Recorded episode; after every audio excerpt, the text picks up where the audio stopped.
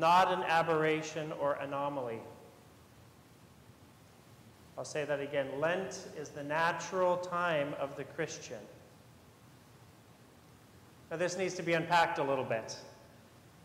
You could say it like an insult, like, come on, Lent is the normal time of the Christian. What about you? You could say it like it's something that you're supposed to get to, and if you're not there, you're a failure. So I could heap that upon you now, because I doubt that most of us here are thinking, yes, that's the natural time for a Christian. That's how Christians should be all the time. Many of us are approaching it with some apprehensiveness, let's say. So rather, what Elder Emilianos is saying is something that is full of hope and desire. Knowing that I'm not there yet, but striving. This is the way that he says it. Now, my confession is that I've spent many years of my life in orthodoxy with that apprehension, even with dread for Great Lent. Seeing the markers come along, knowing that I'm going to have to give up all of these things, and that it's going to be hard. And it's been very centered around food for me. Maybe not for the rest of you, but for me at least. And so I'm thinking everything about Lent is about food and about how I have to give up these things. And then as Lent progresses, my joy of the resurrection is very much a joy of being able to eat meat again, have dairy again. So this is how I've focused on, with Lent for many years, and I can't say that I'm out of that. That's my default. I still have that in me. But then there are these words of Elder Emilianos. Lent is the natural time of the Christian. You see, we have many wrong ways of approaching Lent and fasting. There's the legalism, that's one way, sort of the obligation, the dutiful servant. I'm doing what I'm supposed to do because God told me to do this thing. And so I'm going to do it because I know it's right. Like I mentioned recently in one of my writings about eating your vegetables at the dinner table.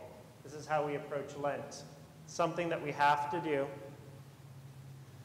Another way of approaching Lent is holding our breath.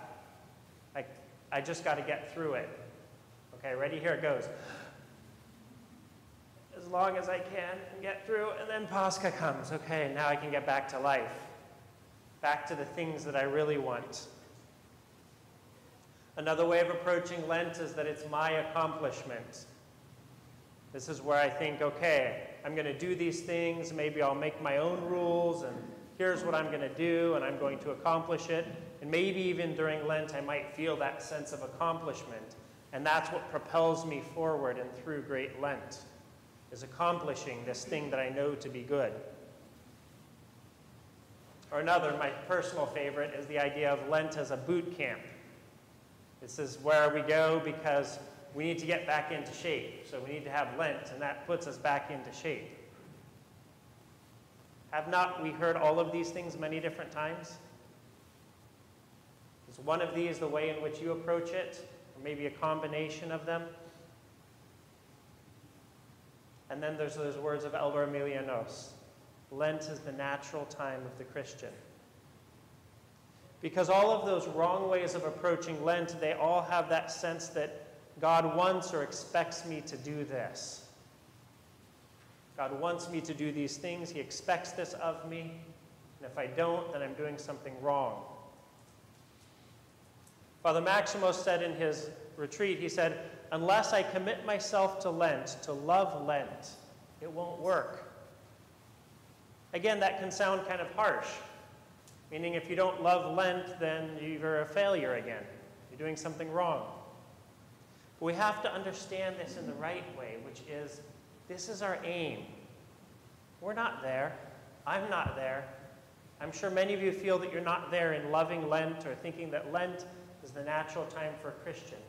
But it gives us a lens through which we can begin to look at it.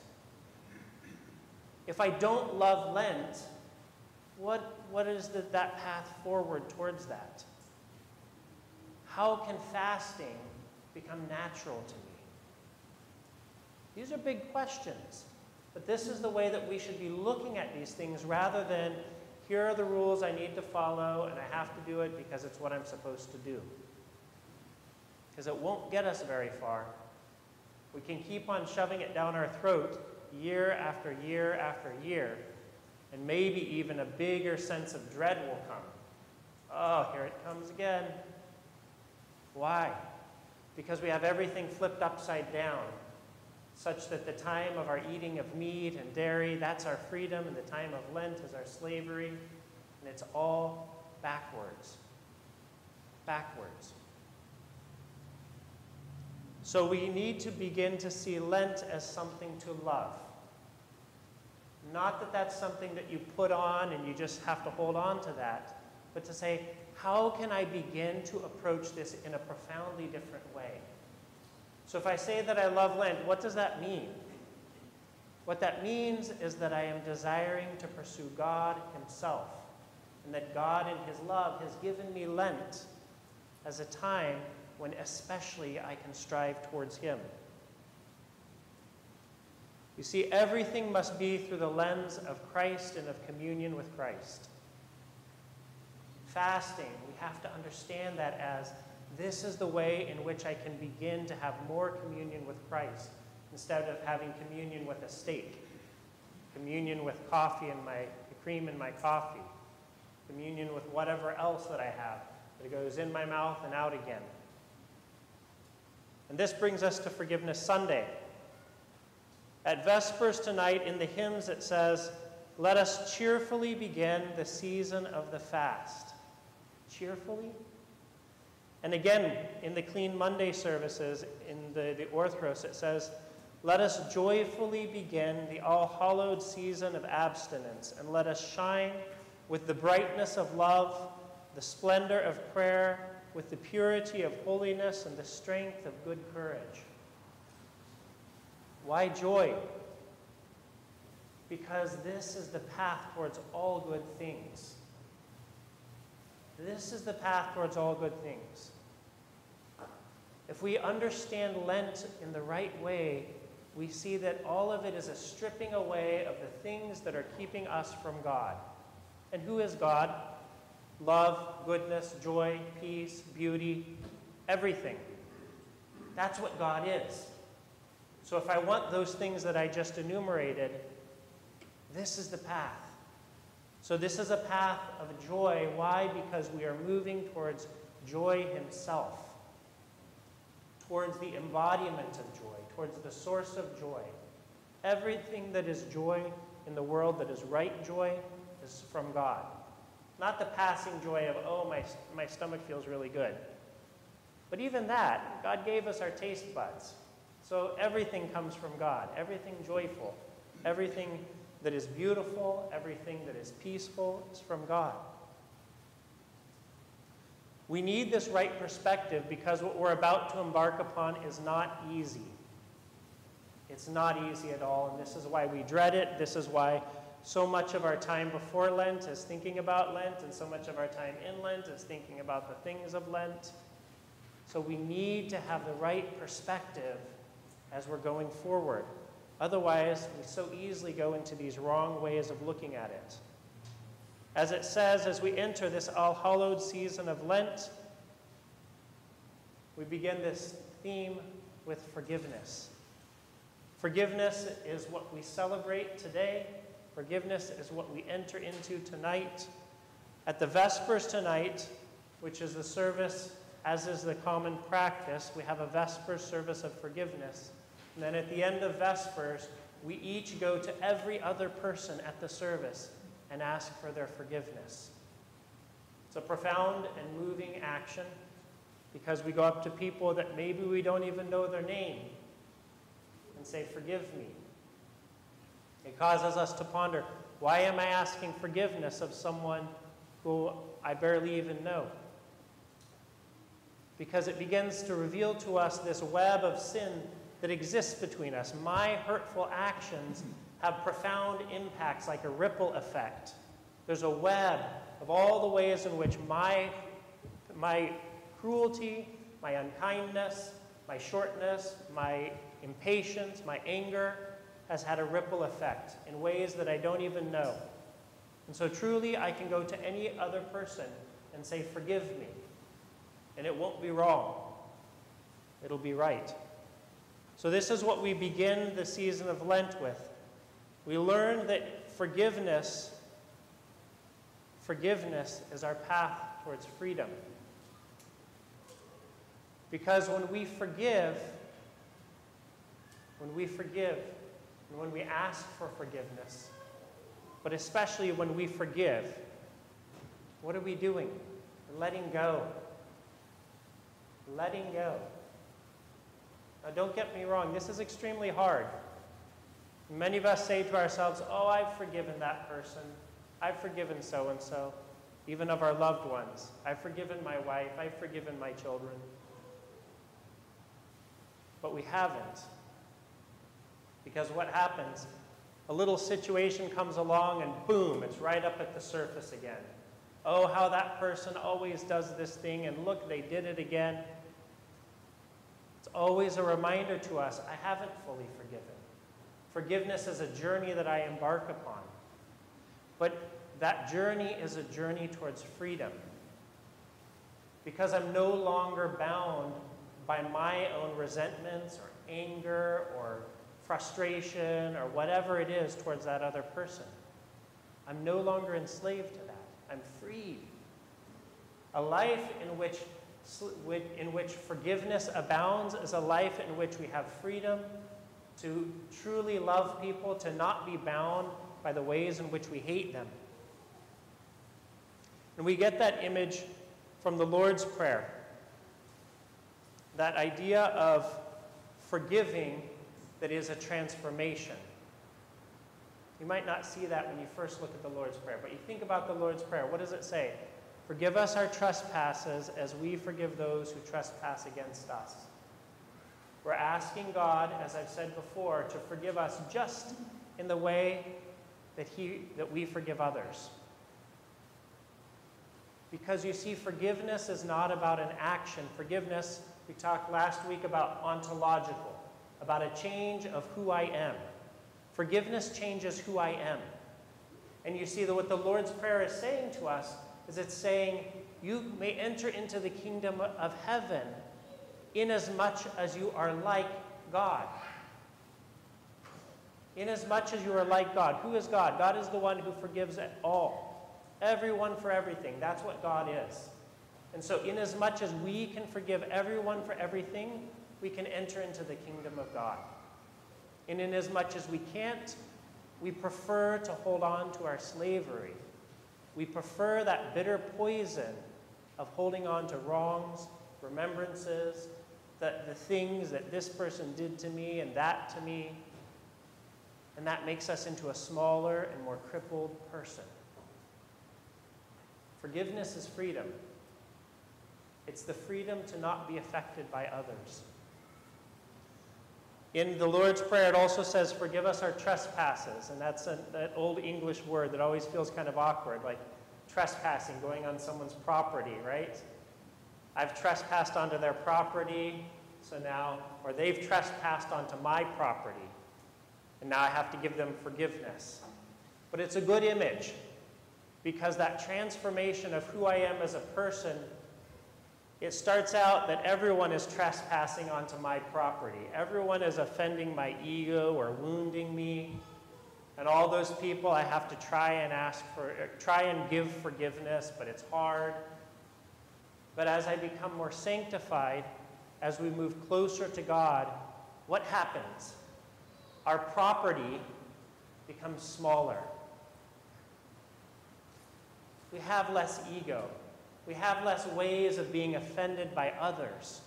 And it becomes smaller and smaller and smaller. And so what happens? We're no longer offended by people. We're no longer hurt by them.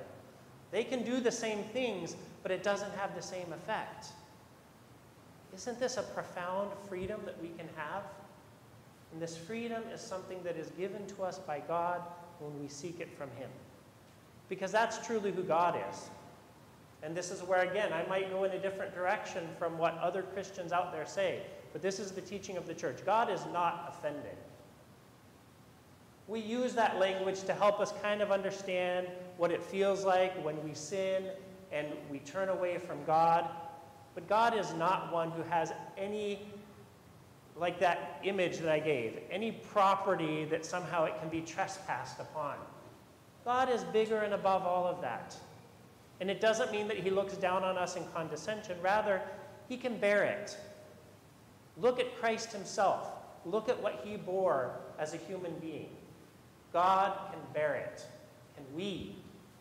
That's the question. Can we bear it? Can we bear when other people offend us or hurt us or cause problems to us? And these may be very deep. I don't mean to say that this is shallow. I don't mean to say that the ways in which we have been deeply and profoundly hurt by the people in our lives are not very real. They are. And this is precisely why the journey into forgiveness is a long journey, and not one where we can just simply say, oh, I've forgiven them. I forgave them. You know, forget about it. It's no big deal. And really deep inside of me, I feel it. I feel it, and I want to hold on to it because it's my little dark treasure. Father Maximus in the retreat yesterday also talked about what forgiveness means in Greek. The word psychorisi. And it comes from two words. One word is chora, which is a place. It's also the word that's used for nations, for countries. It's a physical place. And then it has the preposition in front of it. And together that forms into one word that means making space, making a place for everyone. It's a beautiful little image of what the Greek word means or where it comes from. That we're making space in our heart for everyone. Our love is broad enough for everyone. And that really points at what I mentioned before about the ontological aspect. I am becoming a different person through the act of forgiveness, through perpetual forgiveness of people around me and the deep forgiveness of those who have deeply wounded me. I become a different person. It's not just that I do an action, my actions change, but who I am actually changes. We see this beautifully in Saint Iakovos of Evia, who is a recent saint. He was the one who would always say, "Me sikorite," which means forgive me. He would say that to people, forgive me. People who would come to see him, forgive me. And it might sound like, well, again, why is he saying this? He's a holy person. What has he done against that person? But he understands the nature of sin, and he understands how his sin affects the people around him, even in ways that they don't understand. St. Iakovos was a very, very humble person indeed, and his forgiveness changed who he was. So this is the transformation that we desire to have in Lent, or we should desire to have in Lent. At the other end of the 50 days of fasting, we sing another well-known hymn of Pascha. This comes from the Orthros service. That hymn, "It is the Day of Resurrection." I'll read the whole hymn. "It is the day of resurrection. Let us shine brightly for the feast and embrace one another. Brethren, let us say, even to those who hate us, let us forgive everything in the resurrection. And thus let us cry aloud, Christ is risen from the dead, by death trampling down upon death, and to those in the tombs granting life." The hymn says all of those things at the beginning, and thus let us cry aloud. The Paschal hymn that we all know, Christ is risen from the dead. Do you see there's a connection between those? Let us shine brightly and embrace one another. Let us forgive everything in the resurrection, saying, even to those who hate us, let us forgive everything. And thus, then, we can truly sing the Paschal hymn. There's a flip side to that, which is we can't fully sing the Paschal hymn in truth until that is also true. That's what the hymn is saying. Until we can say, even to those who hate us, let's forgive everything in the resurrection. Easy said, hard to do. Very hard to do. But this is what the hymn is telling us. This is our journey towards Pascha right now. We're embarking on this journey, and the very crown of that journey is on Saturday night of Pascha and the resurrection. We've just started singing Christ is Risen, and then we get this hymn. And we keep repeating this hymn all through the Paschal period about forgiving everyone, even those who hate us. This is difficult. Forgiving is difficult. And as I said, some of us have some very deep wounds from people around us, from loved ones, from our most close loved ones, who have let us down or wronged us in very deep ways. So this is not an easy journey, but this is the only journey towards freedom. It's the only journey towards healing. And it is irrespective of what the other person does to us, whether they accept our forgiveness, whether we say it to them or don't say it to them, that's irrelevant, mostly irrelevant. What matters is the change within our heart. Am I willing to let go of this thing that I am holding on to and holding on to and holding on to? Am I willing to? So likewise for all of us, Lent is difficult because forgiveness is difficult and fasting is difficult. This is why we approach it in so many wrong ways. We stand here at the doorway of Lent and our knees grow weak. We don't feel we have the strength to be able to do this. Because it is, if we do Lent in the right way, it is a transformation that is difficult. So one more bit of consolation from Father Maximus' retreat yesterday. He told this story when he was a monk on Simonopetra on Mount Athos.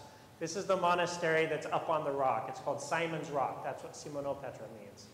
So one of the monks described it as the world's first skyscraper.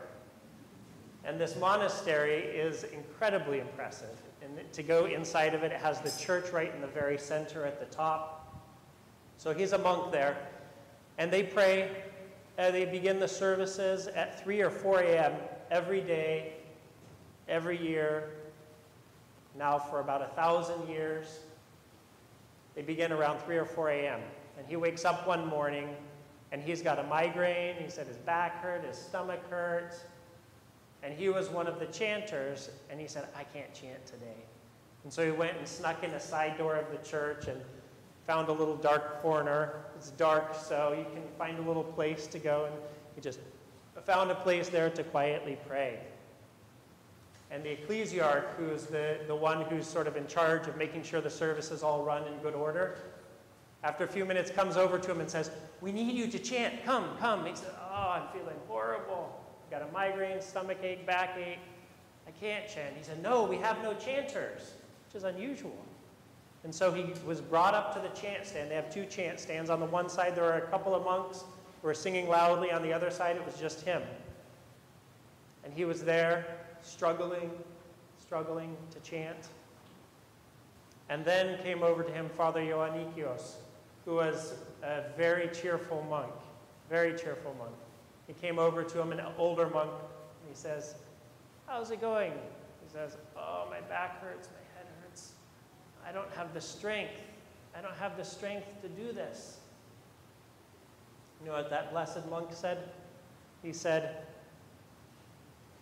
I want to quote it correctly, you'll find it on the way. You'll find it on the way. And Father Maximus went on to say that was one of the most blessed chanting experiences he had, was that very service. So as we enter into Great Lent, or we could say even broadly, as you continue in your spiritual life, take courage. Take courage because the strength that you need may not be apparent to you, but you'll find it on the way. Just enter into the journey, and this journey will be a blessed journey of transformation. Why? Because God himself is the one that is pulling you along the journey. God himself is the one who wants to transform you. God himself is the one who wants to give you joy and peace and love and everything else, but you have to let go of those other things. You have to let go of your love for meat. Just doesn't mean don't eat meat forever, just Give that love away. It's going to die with you. Your lack of forgiveness will die with you. You can either bring it to your grave or you can get rid of it right now. So my brothers and sisters in Christ, you will find the strength along the way. Take courage. We enter into Great Lent this evening, and it is a blessed time. And may we no longer have a goal of where we're going to be, but simply have an aim of where we want to be aiming towards. What I mean by that is when I say that quote, that Lent is the natural time of a Christian, make that your aim. Don't think you'll ever get there. You might, but just make that your aim. That I need to begin to understand Lent in a way that it becomes normative to my life. And if I don't get it, that's okay. I just want to strive towards that. Just strive towards that and make that my aim. We will be transformed in this way. It will no longer be simply a boot camp or holding our breath or dutifully doing what we're supposed to. It will become a transformation. Lastly, I can't help but say, can you believe what's happened since the last Forgiveness Vespers? Just a year. And everything that has occurred, the world turned upside down, everything changed, still in flux, still changing. Things that were totally unrelated that also happened. All the riots, totally unrelated to a virus. And then we had a presidential campaign. All of these different things within 1 year. So we have much to ask forgiveness for and much forgiving to do. Come to the service this evening if you can, but regardless of whether you come to the service or not, have the boldness to call up people, to reach out to them, to ask for their forgiveness. Because this is our path towards healing. We have many people that we need to forgive, people that we'll never be able to talk to. We can't call politicians on the phone. We still need to say, I forgive you. This is an important healing for us because this is our path towards peace. So on that note, my brothers and sisters in Christ, I ask you, because I have failed in many ways this past year, forgive me.